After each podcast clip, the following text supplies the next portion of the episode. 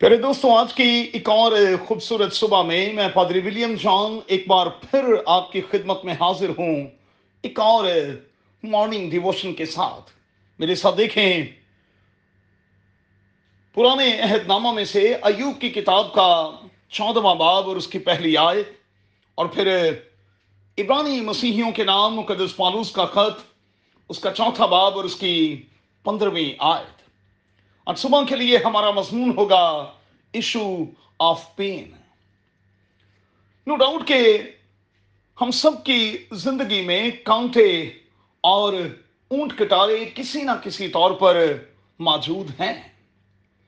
یاد رہے کہ یہ اسی گناہ کے کارن ہے جو عدن میں آدم اول کے حوالے سے ہوا۔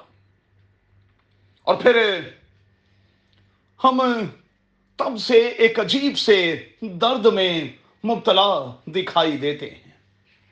اب سوال یہ ہے کہ کیا خدا ہمارے دکھ اور درد کو جانتا ہے؟ کیا وہ ہمارے دکھ اور درد کو سمجھتا ہے؟ اور اگر ایسا ہے تو پھر اس کا ثبوت کیا ہے؟ چند ایک باتیں اس حوالے سے، مہربانی سے نوٹ کر چھوڑیں۔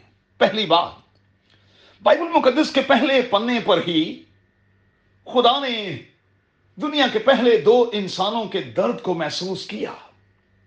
اور پھر ان کے انتظام پر نظر کرتے ہوئے اس بات کو دیکھا کہ وہ دیر پا اور معقول نہیں ہے۔ سو خدا نے ان کے لیے کسی جانور کو ذبح کیا اور پھر انہیں چمڑے کے کرتے پہنائے تاکہ ان کے ننگے پن کو ڈھانکا جا سکے۔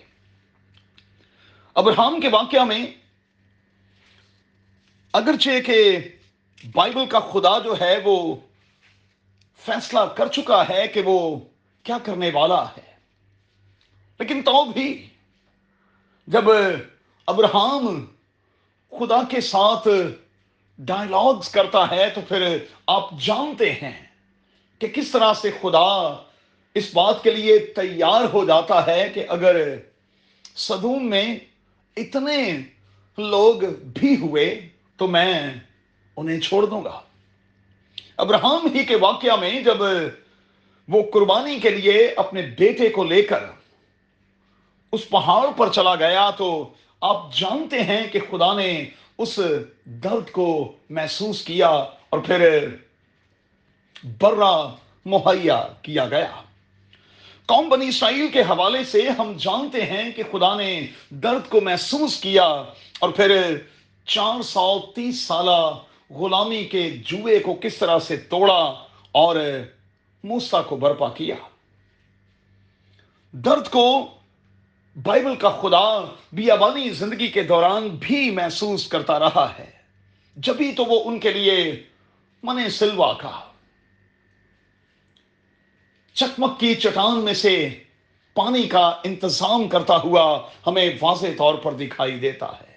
جبھی تو خدا دن کے وقت میں، بادل کے ستون میں اور رات کے وقت میں وہ انہیں آگ کے ستون میں ہو کر ان کے ساتھ ساتھ چلتا ہوا دکھائی دیتا ہے۔ میرے دوستو، بائبل کا خدا میری اور آپ کی زندگی میں شخصی دلچسپی رکھتا ہے۔ وہ ہمارے درد کو محسوس کرتا ہے۔ اور جب ہم نئے عہد نامے کی بات کرتے ہیں تو نائن کی بیوہ کے واقعہ میں اور پھر لازر کی بہنوں کے حوالے سے اس درد کو خدا یسو مسیح نے جو خدا ہے محسوس کیا اور آپ جانتے ہیں کہ کس طرح سے بیٹا واپس کر دیا گیا، بھائی واپس کر دیا گیا۔ اور پھر ان پانچ پانچ ہزار لوگوں کے حوالے سے میں اور آپ جانتے ہیں کہ کس طرح سے انہیں خوراک مہیا کی گئی۔ کیونکہ خدا یہ جانتا تھا کہ ان میں سے بہت سے کمزور ہیں اور وہ چل نہیں پائیں گے۔ پھر دوستو، بائبل کا خدا انسانی درد کو سمجھتا بھی ہے اور انسانی درد کو جانتا بھی ہے۔ اور اس کے بہت سے ثبوت ہمیں زبور کی کتاب میں بھی دکھائی دیتے ہیں جب درد کی حالت میں خدا کے لوگ چلائے۔ خدا نے ان کے دکھ اور درد کو دور کیا۔ اگر میں اور آپ آج کی صبح کسی درد میں، کسی تکلیف میں ہیں، کسی پین کو اپنے اندر لیے ہوئے ہیں، تو پھر اپنی آنکھیں خدا ان کی طرف لگائیں۔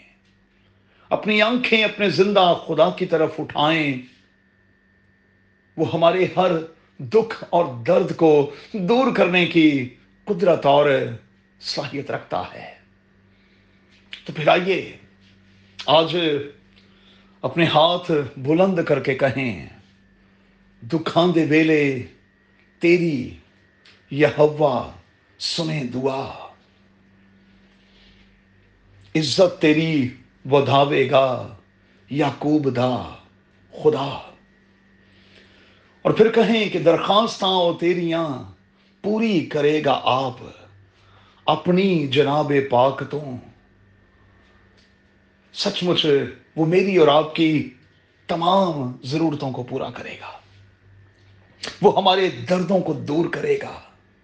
ایک بار اسے پکار کر تو دیکھیں۔ قادر خدا آپ کو بڑی برکت دے اپنا بہت خیال رکھیں۔ آمین۔